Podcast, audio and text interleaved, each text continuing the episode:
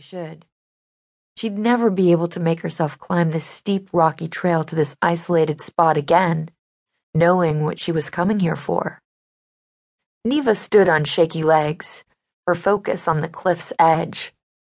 It was maybe a couple of dozen steps if she ran, and she was going to have to run if she wanted to clear the chalky sandstone side of the hill.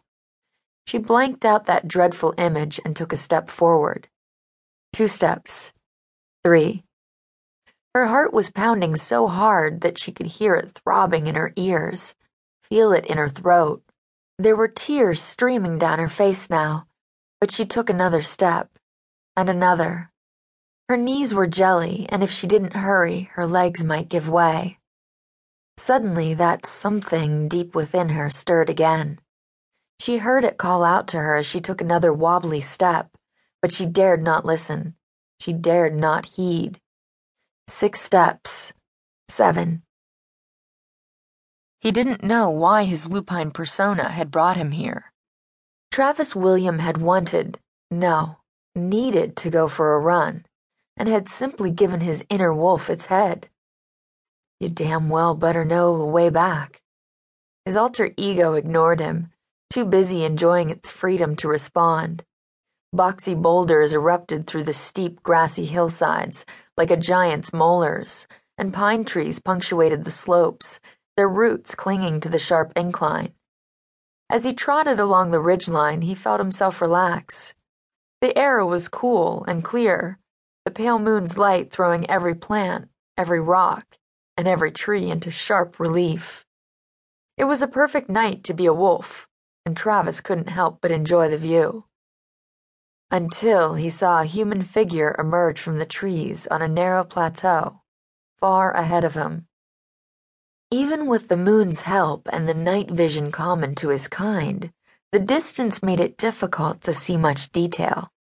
He could tell that the person was pacing as if agitated, but there was something more, something about the way they moved. A woman?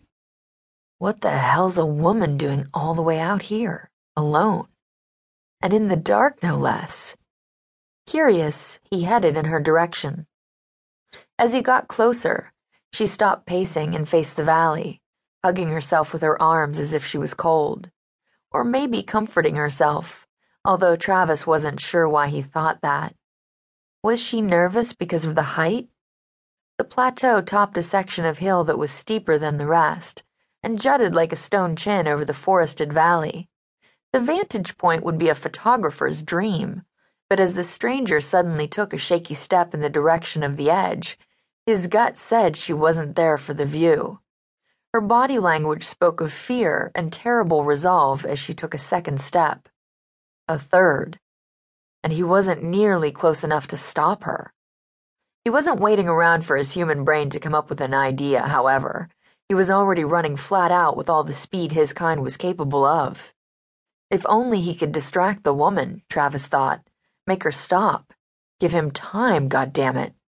In this form, he couldn't yell at her, but he let loose with a flurry of yips and barks, as if he was an excited yearling on a pack hunt. The woman froze, and her shoulder length hair whipped around as she scanned the hillside for the source of the lupine sound. It was unlikely she'd see him at this distance, his tawny gold coat blended with the dry grass, day or night. Yet she did. She stared directly at him, and he was close enough to see her dark eyes widen with terror. Then she ran. No! he yelled as she vaulted from the edge, but all that came from his throat was an agonized howl as he skidded to a stop, a scant few feet from where she had disappeared. Unbidden, the wolf howled too, long and loud until it echoed over the valley and drew answering cries from the natural wolves that roamed there. Shit. Shit, shit. He'd known he couldn't save her. He'd known he was too far away. Knowing didn't prevent the bare knuckled punch to his heart, though. A drop like that was guaranteed fatal to a fragile human. All that was left was to walk away. But at that, a snarl broke from his lips, a clear message from his ever rebellious animal side. Forget it. Travis argued with his lupine self.